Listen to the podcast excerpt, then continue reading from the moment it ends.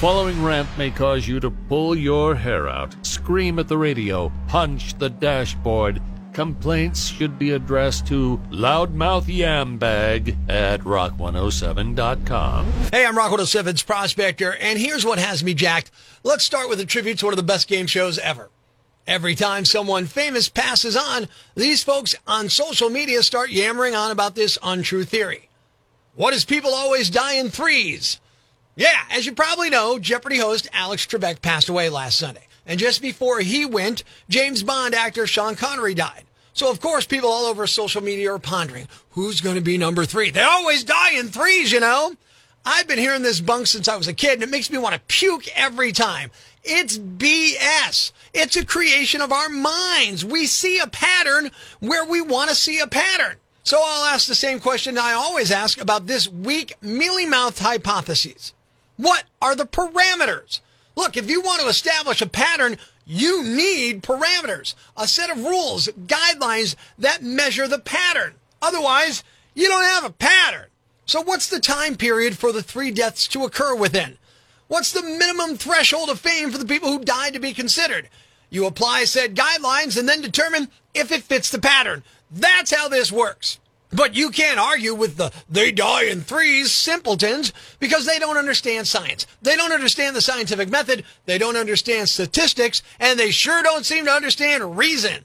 They only see what fits their belief or narrative. That's called confirmation bias. And trust me, this is not the only place you see it. We ignore evidence unless it fits our preconceived notion. That's how the insipid die in threes nonsense perpetuates. And I know there are bigger problems in the world, but if I can't disabuse you of this insane notion, what chance do we have at solving real issues? Riddle me this, Cletus. Freddie Prinze scattered his cerebral cortex all over the wall in January of 1977. And there wasn't even another remotely famous person who died until Elvis bought the farm while he was dropping the kids off at the pool, and that was August of 1977. That's eight months. Where's your three? Allow answer for you. There isn't a third because we made this garbage up. The only thing this whole dying three thing does is instantly tell me what brain dead morons I should avoid as I stroll around this mortal coil.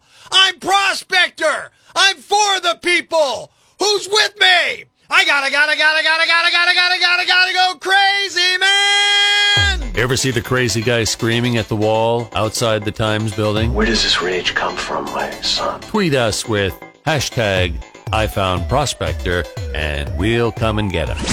Prospector, mornings on Rock 107. Thanks for listening to Prospector's Prime Cuts podcast.